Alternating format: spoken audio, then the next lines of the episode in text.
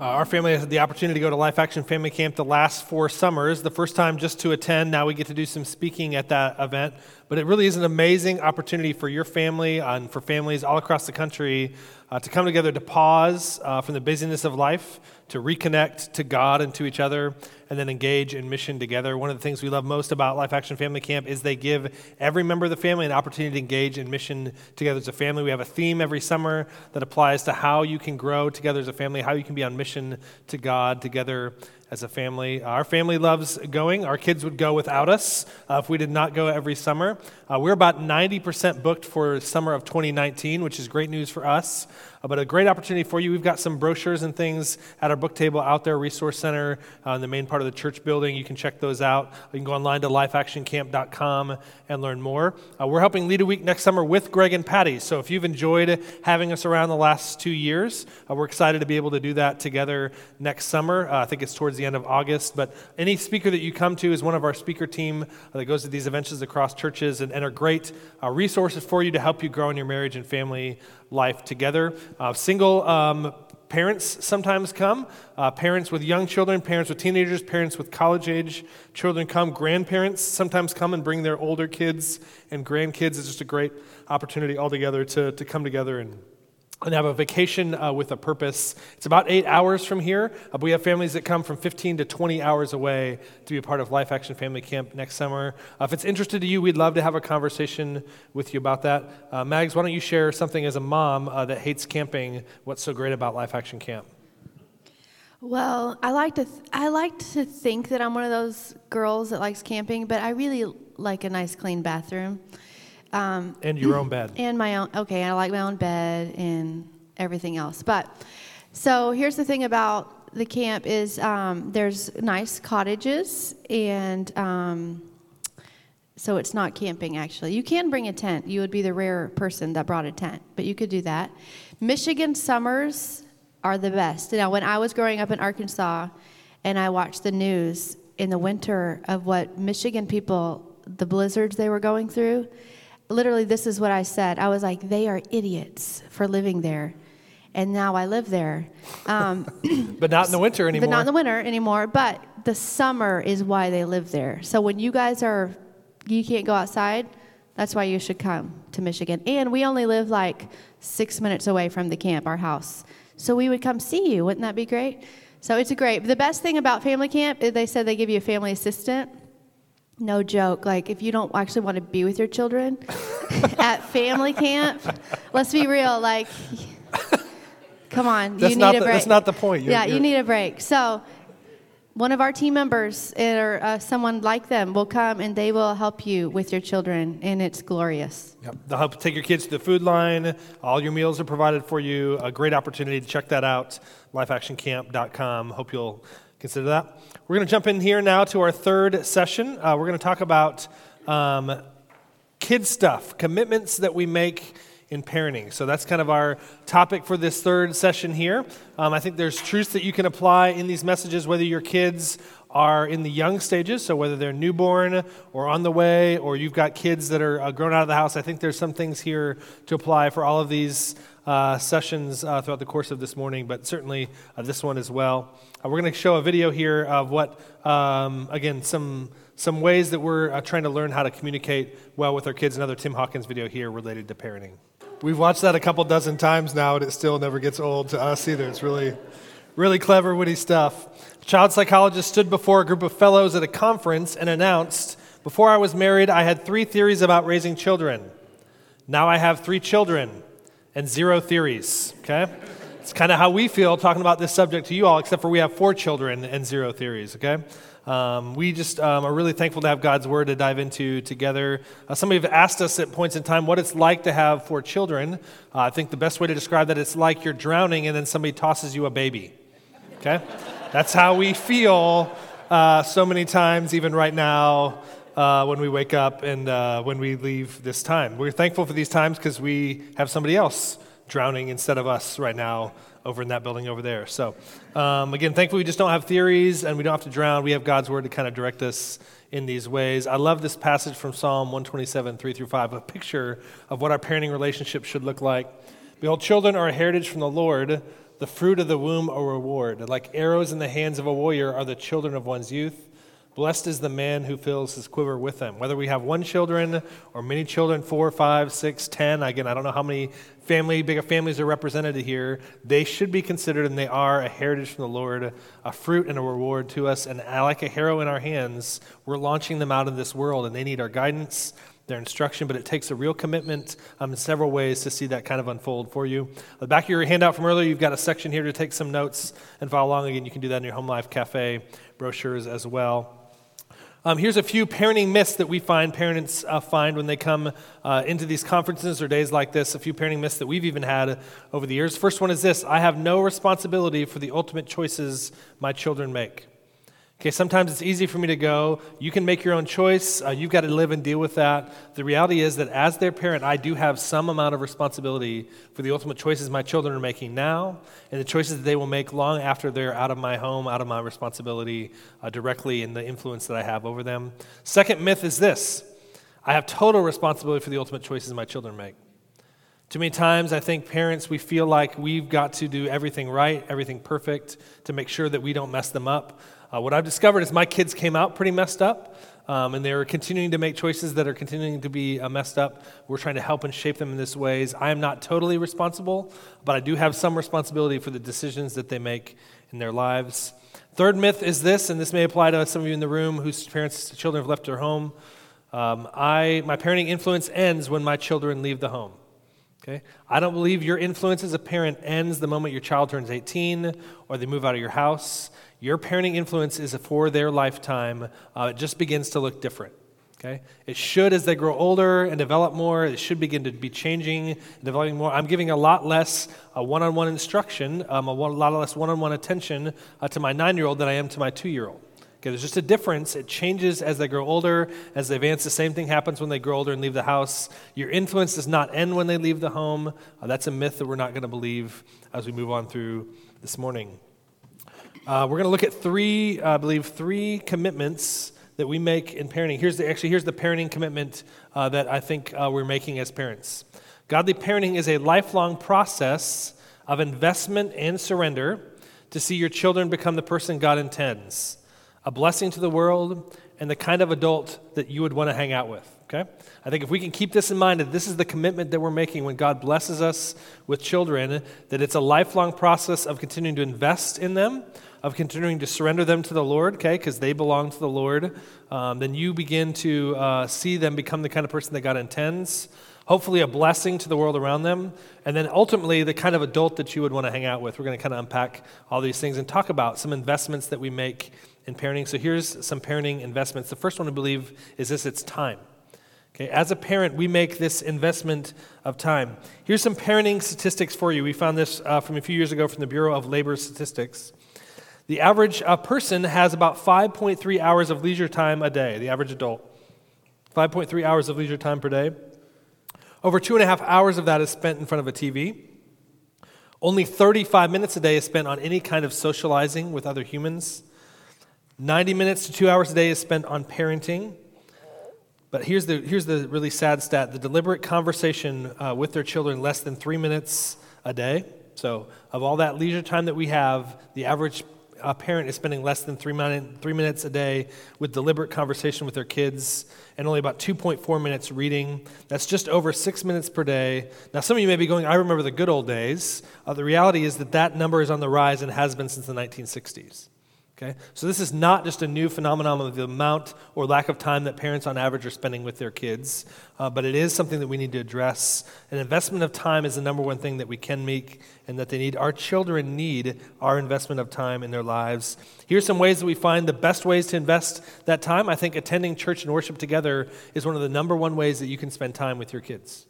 Okay, you're modeling for them in that. You're showing that that's a commitment and a prior for them to be seeking the Lord together. It's something that you're doing together as a family. I think carving out that time to be in church and worship together, like you're doing today, and like many of you done this week, shows them that that's a priority in their lives, but a great way to spend time together. Next way is to have regular meals together. Okay, this is something that we're still working through and struggling with. Um, 80% of families say it's a priority to eat uh, dinner together, but only one in three eat together every single night. 50% eat together less than they did when they were growing up. Okay, are the statistics happening in our families today. It's true of us. Uh, what we're discovering is that meal times are often really chaotic, uh, but they're worth it. Maggie, why don't you share uh, one of those stories, especially from our early years, of how chaotic mealtime can be?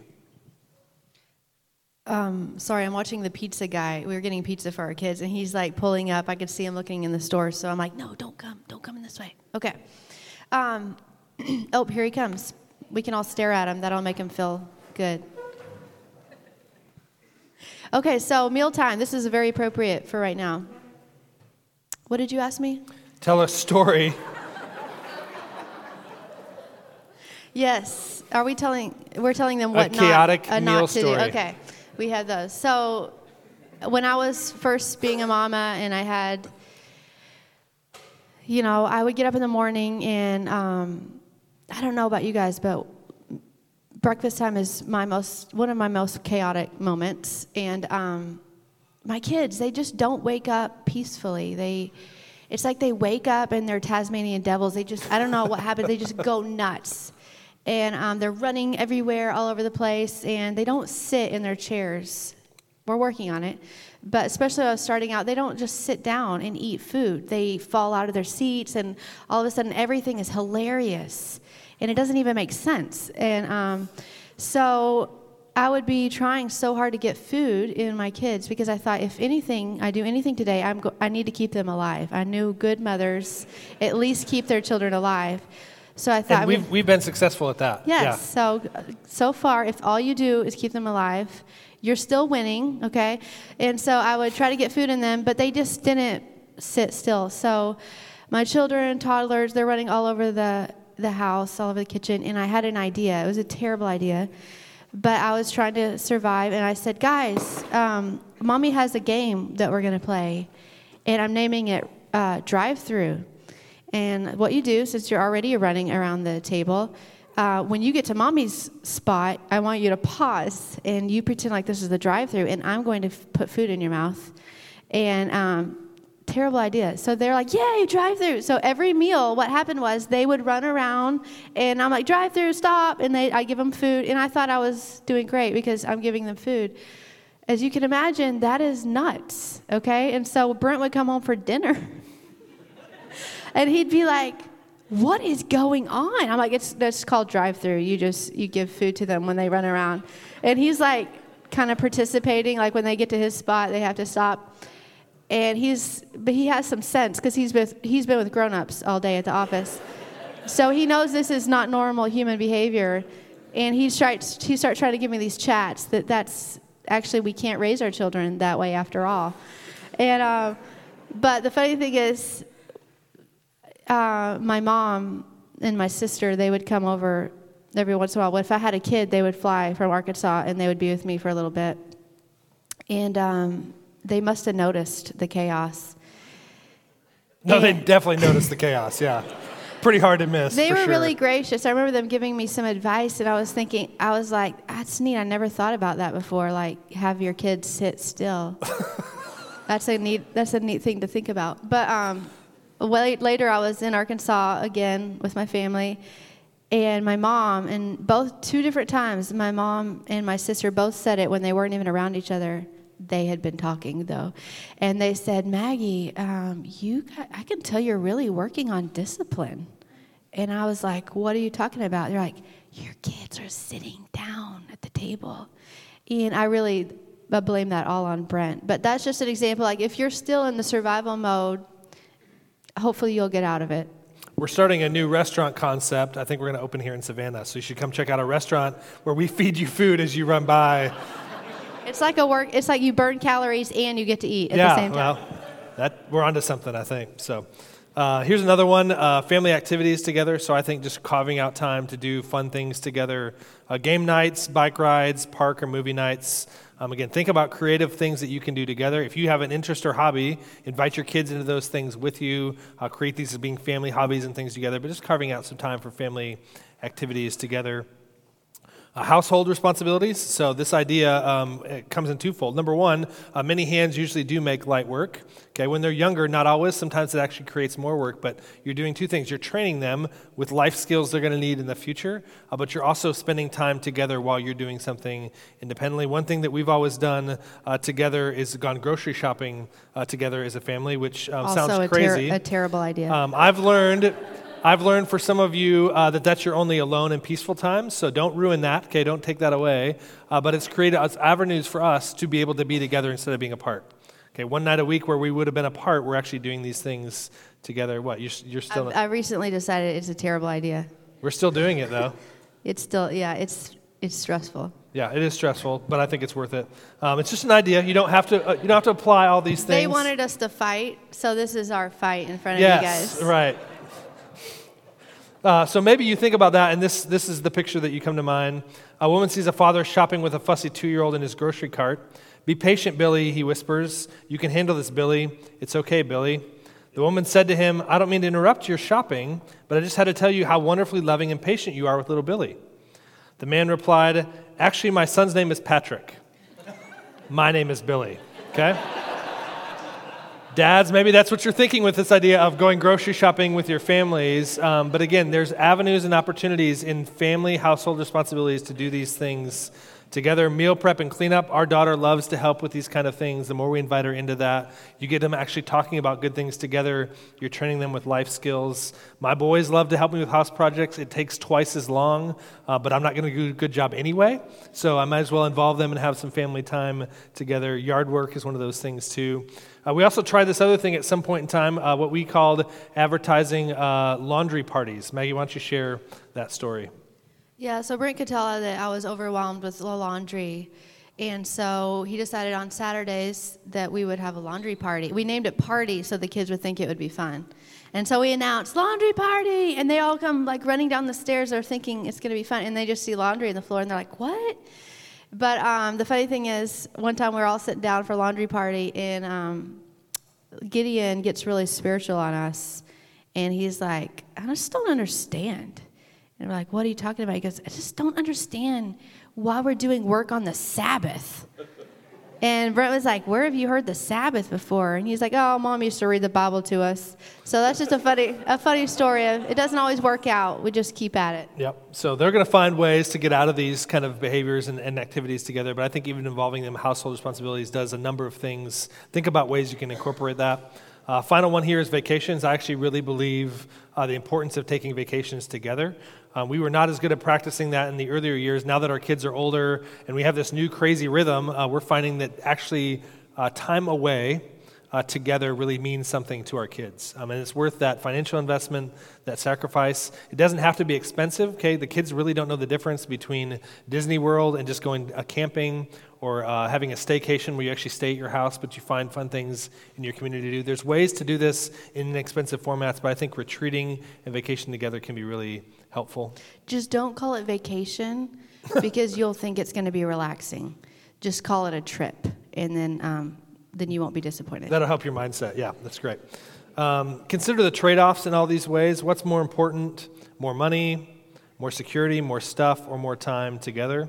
Okay, one of the things that I'm, I'm most um, convinced is something that we really could adapt in our families is to consider how long you're commuting uh, to your job. Okay, the average commute right now in America today is three and a half hours a day. Okay, that's three and a half hours where you're not with your children um, and could be. Um, is it worth the house that you're in, the community you're living in, or the job that you have that you're sacrificing to make those kind of commutes and those trips? Again, providing is important, but what's more important? More money, more security, more stuff, or more time together? Uh, Dear Abby used to write this column years ago. Here's a quote that she said If you want your children to turn out well, spend twice as much time with them and half as much money. Okay, people look at our lives sometimes and they can't figure out how we um, have what we have. God is amazing in provision for us.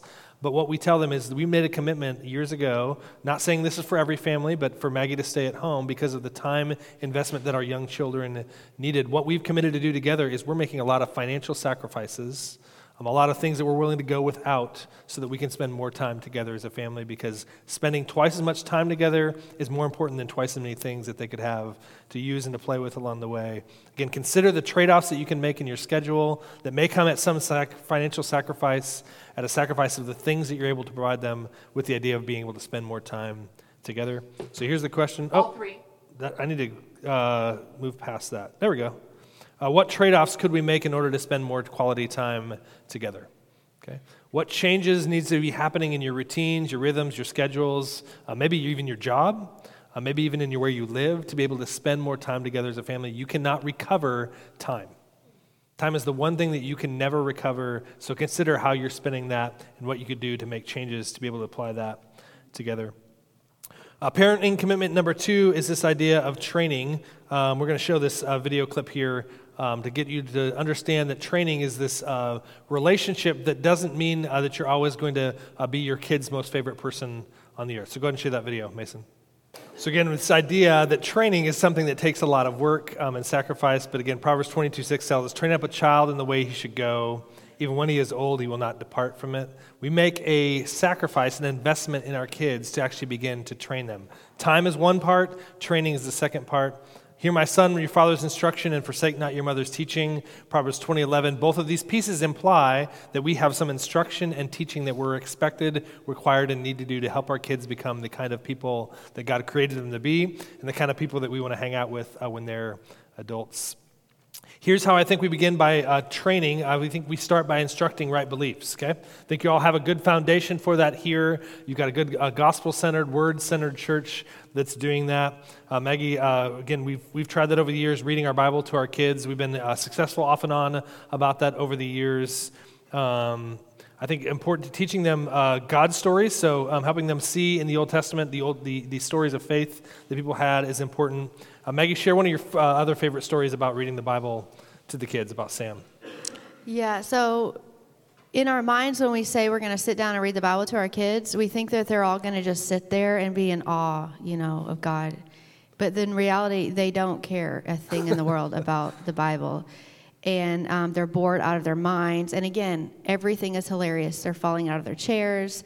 So I've tried different things over the years, um, trying to get God's word in them. And I realized that at bedtime that nobody wants to go to bed anyways, and suddenly they're wide awake. And so I thought, well, I think I'll just sit down in the hallway when it's time for them to go to bed, and I'll read like a chapter to them.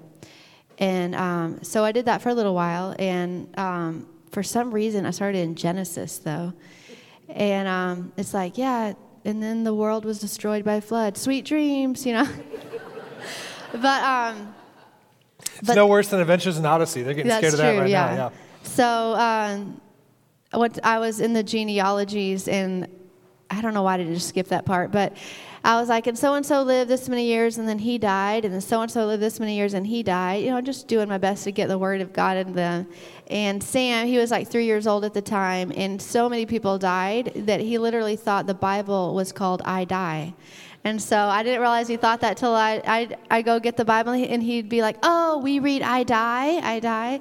So I you know, over the years you just kind of have to think of different creative ways. Sometimes what you're doing isn't working out so good. So you just move on to something else but just the staying at it again. Yep, you just try to get God's word in them in any means possible. Scripture memory is another way to do that. So find ways creatively. Um, i realized early on with Gideon uh, that just there was an alphabet, simple alphabet ABCs, a verse for every letter of the alphabet. He learned scripture really quickly, even at three, four years old. Um, so they're never too young. It's getting harder at my age to learn scripture, getting them that early. So much of what I know about scripture, I learned as a kid through different programs in my church and whatnot. So there's lots of tools and resources out there for you that uh, teach them doctrine. So I think they're never too early to start learning these things. Uh, my family, uh, we started practicing. Uh, we need to get back in the habit of this one actually. Um, there's a New City Catechism which had a, a, way to shape their minds with right doctrine um, at an early stage, but have it in short question and answer format. Um, and so one of the first things that we learned was, uh, what is our only hope in life and death? The kids would answer that uh, this world, this life is not my own, but belongs to God's. So teaching them some form of doctrine um, and this short question and answer statement is a great way to do that. All of these things, whether it's getting God's word into them, the stories, scripture, doctrine, what you're trying to help them do is to connect the choices that they make the mission we're on and the things that we do with what the, our faith tells us to do. Okay, that's what the goal of this is instructing right beliefs. Help them to see that the choices they make and the mission they're on is a part of a bigger picture of what God wants to do in and through each one of us. Deuteronomy 6, 6 through 7 gives us a picture of this. And these words that I command you today shall be in your heart. You shall teach them diligently to your children, and shall talk of them when you sit in your house, when you walk by the way, when you lie down, and when you rise. This is the picture of continually finding ways, creative ways, whether you're in the car, or you're at the dinner table, or you're just getting ready for the day, or getting ready at night to be able to get God's word into them. We need to put more of these things in practice ourselves, as I'm thinking about that today.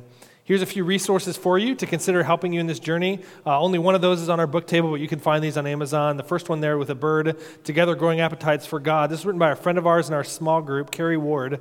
Uh, this is her story, her journey of reading the Bible to her kids. They've been through it now probably three times. They started when their kids were young. Uh, they're all high school age or older now. But lots of funny stories about just the value and importance of getting God's Word into her kids, reading the Bible through. Uh, funny stories that happened in that encounter. There's a lot of things in Scripture that create funny moments with your kids when you just start reading the Bible to them. Uh, if you do not know about the Jesus Storybook Bible, that's the greatest children's Bible that we've ever found along the way. It puts the picture of Jesus at the center of every story um, and the great rescue and redeemer that he is coming. Great resource uh, for parents or grandparents. Uh, just a simple way to get the stories of the Bible in a level they can understand with engaging pictures. Great resource there. And then that New City Catechism is what we've used to kind of teach our kids some doctrine along the way. Uh, so, again, I believe that the second training, instruct right belief, but also then you've got to demonstrate obedient living. Okay? This whole saying yes to God thing begins not only with the truths that you learn or trying to teach them, but you've got to demonstrate this for them. That's teaching them spiritual practices. So, are they observing you praying?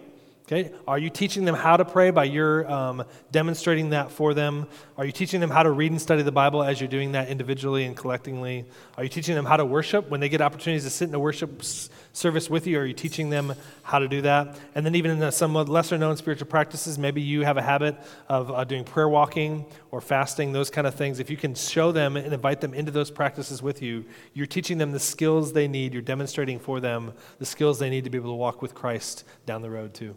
And sometimes when we talk about Bible reading and praying, we kind of put it in this super spiritual category that we don't know how to actually translate that into our real nitty gritty life. And so, a funny example of like teaching my kids to pray. Um, some days I am literally falling apart. Like I just read the news and the world feels like it's doomed, and I don't know how I'm going to raise these kids in this world, you know. And I start to get really fearful. And uh, there literally have been times. Um, in my trailer and in my house at home, I have this closet in my bathroom, and I go in there. Sometimes I'm like, I just need to get in a closet with Jesus in a fetal position and pray, you know? And um, I one time I went in my bathroom, took the hamper out of the closet, pulled the door shut. Probably not great parenting because all my children are running around the house, you know. And I'm in there in the dark and I'm like crying and praying, like, Jesus, help and uh, reminding myself what's true, crying out for help for parenting. And my kids, I can hear them, Mom, where are you? Mom, Mom, Mom, Mom, Mom. And I'm like, um, I just need to have another minute. And they find me every time, no matter where I hide, they come and find me. And one day, Gideon, he comes in the bathroom, and I'm like, um, I'm in here. This muffled sound comes out, and they pull open the door, and they're just staring at me, and mommy's crying, you know. And they're like, Mom, are you okay? And I'm like, I'm just asking Jesus for help. They're like, okay, can we get a snack? Like they just are totally unfazed. And they just, you know, the truth is they just need to see that you're really desperate and you're in the same boat as them. You have emotional breakdowns sometimes too. And they just need to see it like truly lived out. It's not like fold your hands and let's all say hallelujah chorus together. Like it's it's the real stuff. But that's how they'll know that God really is with us in our daily life. Right now, they see us living that out when we get in the truck to head anywhere down the road. The first thing that we always do is we just simply pray this prayer uh, God, help daddy to drive this truck. Okay? So um, there's simple ways that you can teach them that. Just this mindset and mindset that every opportunity is an opportunity to invite God into whatever you're doing and the ways that you can ask Him for your help in these ways. Again, demonstrating o- obedient living. Uh, another ways you can do that, you can teach them how to interact with others. So you can show them what kindness looks like. Uh, what we've learned is that yelling, be kind, uh, is not a helpful way to approach that. Uh, we've tried that at times. It doesn't seem to reiterate the things that we're trying to help them to see. Teaching them that others are more important than ourselves. And then this modeling of how to seek and extend forgiveness. Uh, this is a really big one. Sometimes, uh, as parents, I think we struggle uh, with actually asking our kids to forgive us when we've um, responded in anger, uh, when we've corrected them in a way that was not helpful, uh, when we've uh, interacted with each other that's not helpful. But the more that we can model that out for them, they're going to catch it more than they're going to be taught it. Okay, so modeling that out, how to seek and extend forgiveness, is a great way. Are you willing to be able to humble yourself and even tell your kids when you've been wrong so that they can see how to do that when they get further down the road as well? Again, it's not just demonstrating obedient living, you also do have to correct wrong behaviors, okay? Um, sometimes this is the most challenging part because we do, inside each one of us, want to have a good relationship with our kids, uh, want them to know that we love them and care about them, and sometimes it can feel like uh, that we, in, in the correction process, that we're actually creating a distance and a divide uh, between them. Um, I think the key with that is starting early. So here's a, a verse from Proverbs about that. Uh, oh, no, here, um, Proverbs 2011. Even a child makes himself known by his acts, whether his conduct is pure and right. So, again, by correcting wrong behaviors, you're helping them see that they're going to be known for how they act. How we're known, our reputation to the world around us is very dependent on how we act. Um, again, I think we correct wrong behaviors by starting early. Proverbs 19:18 Discipline your son while there is hope and do not desire his death, okay? It's never too early to start with correcting behaviors. Our 2-year-old we're doing that right now, but it looks different each phase of the way. Okay, the, the way you discipline your children depends on their phase and season of life and sometimes on their pers- personality. Um, this is the other part of this know what they need. Okay? Do you know what will most help your children know what's right and what's wrong? Each of my children is very different. Some of my children uh, need um, a certain way of parenting, other ones need a very different way of parenting. Some of them just need to have a conversation with me. Okay, what I found the most effective ways for some of my children is if I will sit down on the couch with them and have a conversation and help them see how that's wrong, that's most effective. Others of my children, they actually need to have privileges removed from them. So you need to go uh, be in your room now by yourself, um, and you need to go take a nap. Okay? I will tell that to even my uh, eight and nine year old children sometimes. You need to go lay down in your bed for 30 minutes. Um, you're not allowed to play. You're not allowed to read. You just need to sit there and think about what you did and take a little rest and take a break. Um, in other ways, there's always ways that you can walk through these relationships. But think about what your children needs. Uh, there's been points in our parenting relationship with uh, some of what we did to correct them uh, was actually embarrassing to them. Okay, they got to a certain phase where it was not their behavior that was embarrassing to them, the way that I was correcting them actually embarrassed them. That's not a helpful parenting approach or technique. Again, they should feel remorse and embarrassment over their behavior, but they do not need to feel that over the way that they're being corrected. As they get older, be considerate of those things in those ways. Be discerning and asking questions um, when they realize, you can sense sometimes and hear that what I did in, in, the discipline and the correcting was what embarrassed them, not their behavior. They already felt enough remorse over that. I just added to their embarrassment with how I corrected them publicly and sometimes even privately. So be careful about that. Um, as we all know, we don't usually know what our kids need. Um, we're kind of clueless sometimes. And um, so, this is the joy of parenting with God with the Holy Spirit is that we can actually ask Him, like, oh, what in the world do I do now? And I have a daughter who is super emotional, like off the charts, and she's probably normal. But to me, she's like, whoa, like did you eat some food dye that is that why you're acting like this this was this was like thursday night yeah. here at the church just so you know yeah, yeah. and um, so there are many times when i want to send her away till she can get her act together, you know? So you can you just go over there in your room until you can speak logic. And um, in, in those moments, the Holy Spirit will say, um, that's actually not what she needs. She doesn't need separation from you. She needs you to go and hold her um, and to help her feel safe and secure. And honestly, that's the last thing I want to do. I want for my own convenience, I would like her to get away from me. Um, and so the times when I've gone into her room and she's screaming and she's kicking and she's fighting, and I sit on her bed and I just kind of scoop her up, and she doesn't want me to hold her at first. And I just like, no, mama's going to hold you. I'm going to help you feel safe, and I want you to know that I love you.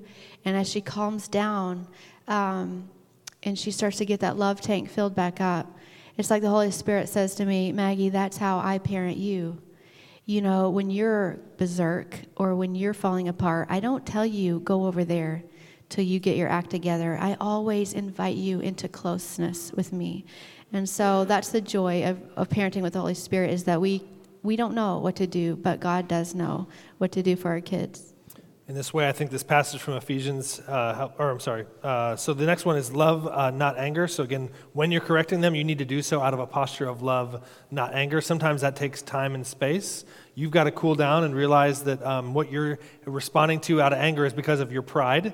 Okay, you don't like that they uh, acted in a way that you could not control. So you've got to be able to respond and move yourself out of that and move towards, I care about your best interest, so I'm going to correct you out of love, not because you did something that I don't like but because I care about your heart, your soul, and your future, I'm going to spend that time correcting you out of love and not anger.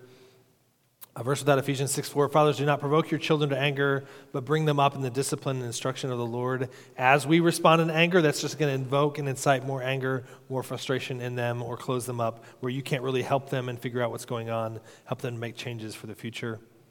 And again, third one, uh, fourth one here, I think target rebellion, not immaturity. Okay, there's a very real difference sometimes with our kids, whether their um, attitude and actions was uh, because they're childish or because they're rebellion. So I've had to realize sometimes that I wanted to correct and discipline my kids for some way that they were acting, only to realize that's just how a four year old acts, and I'm still working and coaching them on that. Other times I'm realizing that I'm res- responding and correcting them because my four year old did something uh, completely against what I had instructed them to do in many other conversations. So you got to target these areas of rebellion, not immaturity. Uh, here's the question and related to this how do you um, increase in love and discipline? How do you find that balance there? Um, first one I think there uh, that we can sometimes find ourselves in is that you are lacking in love and that you're lacking in discipline. You just become an uninvolved parent. You give up and you say, I don't care what you do. Okay, I've been guilty of being in that category sometimes where in a moment I'm not feeling uh, and demonstrating love towards my kids and I'm just wanting to do my own thing, so I'm not willing to be an, an, I'm an uninvolved parent. I'm telling them I don't care what you do. My other tendency um, in my, um, operating my flesh is to move to that authoritarian side um, where I'm increasing discipline, but I still don't have that love as my motivation. I begin to just give orders and I tell my kids, you need to do this because I said so. Instead of taking the time to explain to them why it's important not only now but for the future, I just begin to give orders and I expect them to do what I want uh, because it's what I want for those moments. I'm willing to be correcting their behaviors, but I'm not doing so with a posture of love. Maggie, talk about being a permissive parent there. Um, kind of that's how you operate when you're high in love but low in discipline. Yes. So that's where we struggle is Brent is big disciplinarian. Usually it's like you get married to whoever does the opposite of you. And so it's like good parent, bad parent, and your kids figure out which one is the Which easy. one are you saying that I am? Not bad parent, but you know, in your kid's mind, you're like, oh, don't ask dad that. He's going to say no. So we're going to secretly come over here and ask mom. And so Brent's had to teach me, like, I do actually have to say no. My kids will, they come up with the best arguments. And I'm like, oh, okay. And I fall for it almost every time. Like, oh, that is a good idea. And Brent's like, no, we said no. And so we, we constantly have to help each other. Sometimes he's being super rigid.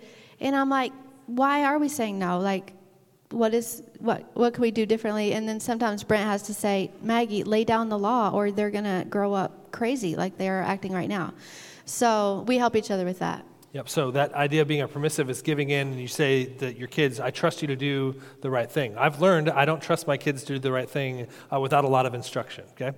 But my nine-year-old has more freedoms now. Um, I trust he'll do the right thing because he's had more time with us. He's demonstrated that in some ways. But sometimes as parent, we can just say, I trust you to do the right thing. The goal here is that balance where you're high in love, but also willing to correct and discipline. You give them choices, and you do so because you care, and you let them earn those freedom. That's where we're at with our nine-year-old right now. We're not all the way there yet with our eight year old. Okay, our eight year old has not really had a, a, believe a profession of faith in Christ, and we're seeing that demonstrated. So she does not have the freedoms because of her maturity uh, as a as a human, but also her maturity in Christ that our nine year old does. So we have those conversations with them too when they see a difference, why they're being parented differently. We're telling them those things as well.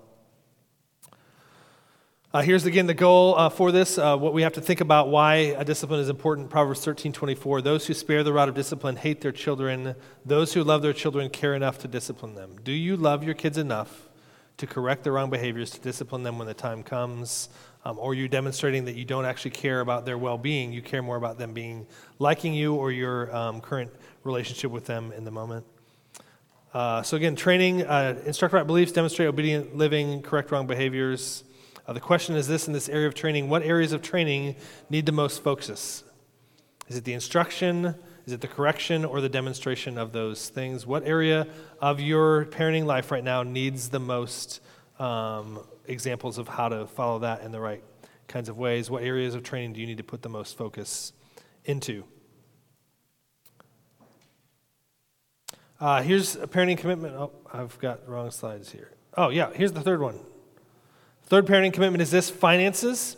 So um, I've learned that, that children are expensive. Here's a story uh, from, from trucker life uh, as a family that lives in, and comes in and out of truck stops. Believe it or not, we stick out pretty much like a sore thumb at truck stops, okay? Uh, we're not the normal people uh, that are frequenting those places. Um, normally, there are people by themselves uh, or with maybe one other person, not a whole family of six and a dog. Uh, so one time we're in your great state of Tennessee. I can't remember exactly where we were at. we were passing through here, and we stopped at this truck stop, and I get out. Um, I'm filling up uh, fuel. The kids and Maggie and the kids and the dog are over here taking the dog out to the bathroom. I'm walking into the truck stop, begin to have a conversation with another trucker guy. Uh, trucker conversations looks like this. Okay, that was about the extent of our conversation. Okay, um, you know, brother, about that. So, uh, walking to the truck stop, he begins to ask the attendant, all those kids in one truck. Okay, so she noticed that there was um, a little bit thing out of his environment world there, um, and she said, "Yeah, they're with this guy right here." So um, that struck up a conversation with us. Um, he asked me, "Doesn't that get expensive?" Um, traveling with all those kids. I said, "Do you mean having all those kids or traveling with all those kids?" Because the answer is yes. Like it's very expensive in that. He began to try to relate to me by telling a story of a buddy he knew that traveled with two Rottweilers. Apparently, that's the closest thing in trucker world to four kids is two Rottweilers in the truck with them. So um, parenting is a commitment of time and finances in these ways. I just say that's what we look like when we get out of the truck at the church. It's kind of embarrassing for me because we're usually meeting the pastor for the first time, and we literally look like we just got out of the truck with a couple of Rottweilers. it's true. It's true. We're not too far away usually.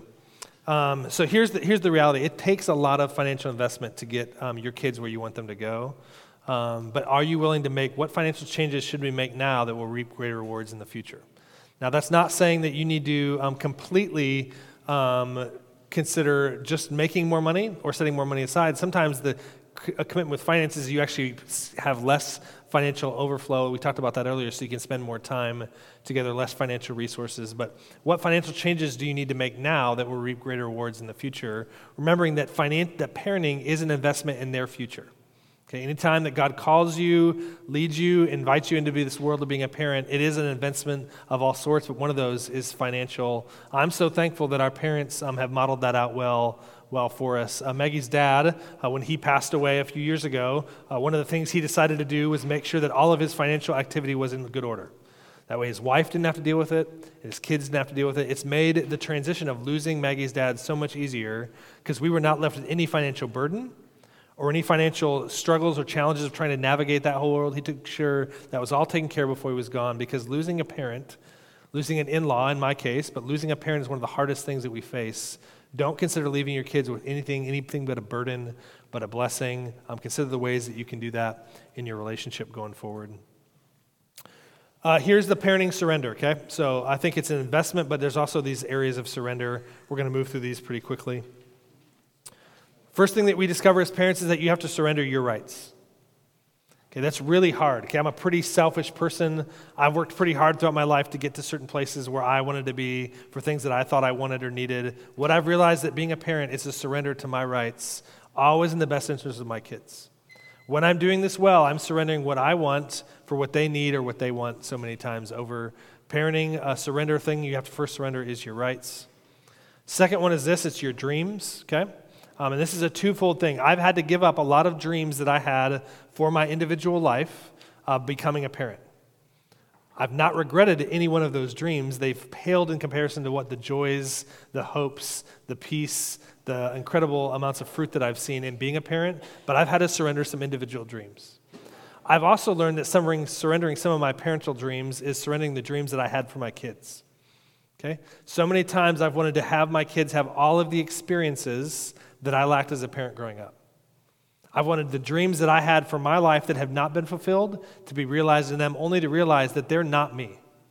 They're wired completely different, to try to make them become the person that I wasn't, or to have the things that I didn't have I had to learn to surrender the dreams that I had for my own life and for their lives and realizing that God's got an entirely different picture and dream for them. I'm trying to surrender my dreams for my life and for their lives in a better picture of what God wants for their lives in these ways.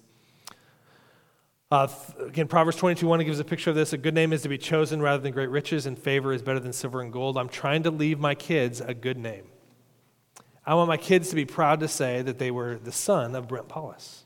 They're the son of son or daughter of Brent and Maggie Paulus. That's what we're hoping to see them be able to do in these ways. Um, it's always for their good. So again, this idea of giving them a good name, it's for their good. Parenting is for their benefit, not for my own. There's a lot of joys and, and, and um, hopes and uh, happiness that has come from being a parent, but I'm always finding the best places to find those is when I'm doing things for their own good and not for my own. Uh, we got a picture here uh, that, oh, Jeremiah 29 11. Uh, I love this picture here uh, that God is telling towards his people, the children of Israel. For I know the plans I have for you, declares the Lord plans to prosper you, not to harm you, plans to give you hope in a future. That's God's plans and his hopes for his children. For us, we need to be able to have the same. Do you have plans for your kids that you're willing to surrender in order to be able to fully come to the place where God wants them to be, who he's created them to be? Uh, these are a picture of our two dads here. My dad is there on the left, uh, driving a, a, tractor that he grew up on on the farm. This is my brother's wedding day. That's Gideon in his lap. I love the fact that I can tell my kids because of the parent, uh, the godly legacy my dads and both of our parents collectively have left. Uh, that my kids can proudly say that I'm the grandson of Denny Paulus. I'm the grandson of Al Johnson. Uh, when, he, uh, when Maggie's dad passed away, we got to go back to her hometown and to watch the number of people that came to celebrate his life was great. The ways he impacted as a small town mechanic um, that was just faithfully living out his faith day in and day out in the ways he raised his family, the ways he represented Christ to the world. The picture that that painted of leading this godly legacy for his kids is they both, my dad and Maggie's dad, surrendered their rights, their dreams uh, for our good as uh, kids, and now it's being passed on to the next generation of grandchildren. Here's the final question with the parenting uh, area today Am I raising children for my own benefit in the here and now, or surrendering my rights and dreams, and surrendering my rights and dreams for their well being? So here's the question. Sometimes we as parents, can begin to raise kids for our own benefit. Okay? It paints a really good picture of us in some ways. Okay? We want people to think that we're doing a great job as a parent. We want that to be uh, helping our name, our fame, our legacy be lived out in a way that represents us well. But sometimes we can do that at the sacrifice of what's in their best interest for the long term. Are you raising your kids for your own benefit in the here and now, or are you doing so in a way that's surrendering your rights, your dreams for their well being? That's the question to ask yourselves. Mason, we're going to skip that video. Do I have questions at the end there or not for this message? Go ahead and jump to those for me, buddy. Here's some life and action things to take into account with this. Have you bought into any of the parenting myths, no responsibility, total responsibility, or time limit responsibility? If so, which ones? Are there any of those myths that you've bought into that you need to repent of and turn away from and realize that you have an opportunity to impact their life right now, the decisions they make right now, the decisions they'll make for the rest of their life, no matter where they're at, whether they're out of the house or they're still under your uh, roof and your uh, direct insight to them. You have an ability to always help them shape their decision making as you lived out your life in those ways. Have you bought into those myths? And then finally, which of the three investments, time, training, or finances, should you be more intentional about? Okay, of any of these areas that we're investing into, do you need to spend more time with your kids? Do you need to spend more time uh, training them in a certain way? Or do you need to make more of a greater financial sacrifice to see them benefited uh, for their long term goal of what God has wants for them out of these ways? Again, here's the commitment that we make. Jump to that commitment slide one more time, Mason. Here's the commitment that we make as parents. Godly parenting is a lifelong process of investment and surrender to see your children become the person God intends, a blessing to the world, and the kind of adult you would want to hang out with. Okay? All those things are what we're hoping for, striving for with our kids. Uh, we've got ways to grow in this, even teaching this this morning, remembering uh, there's some commitments and training I think that we've got to refocus on together as a family in these ways. So we'll be praying uh, that for you. I want to pray that uh, right now. We'll take a break for 10 minutes. There's new food out there, so help yourselves to the new snacks back there. We'll gather back at 12:05. Uh, we will do the question and answer time at 12:05. So make sure you've got those ready. We got another book giveaway to do as well. So if you've got any of those questions, write them on the forms at your table, drop them in the basket in the back. Great opportunity to ask Maggie and I, Greg and Patty, any question related to your marriage or family lives here. Uh, but I'll pray for us, and then we'll take a break for 10 minutes. God, I just want to uh, recommit to you this uh, commitment that I want to make uh, with you. God, thank you for um, the great uh, f- heritage you've given me and my parents uh, that have raised Meg and I both well, of, of both parents and uh, parents in law that have brought of our broader family, that have helped us see that there's a commitment that comes to parenting that's sacrificial, that's investing, um, and that's surrendering. And I just ask God for our marriage and for our family and for every parent in this room that they would take to heart these things, begin asking themselves are there myths that they bought into? And are there uh, truths that they need to begin uh, reapplying, ways they need to grow in the time they spend uh, with their kids, uh, the ways they're spending that time, the training that's undergoing, the things they need to correct or things they need to instruct differently? And God, is there ways that they need to make financial adjustments to help them uh, think through the best long term goal for their kids to be a blessing to the world, uh, the person that you intend them to be, and the kind of adult that we'd want to hang out with? God, I pray for every child represented in this room that that would be uh, the path that you have them on as we make these commitments together. We ask it and pray in Jesus' name. Amen.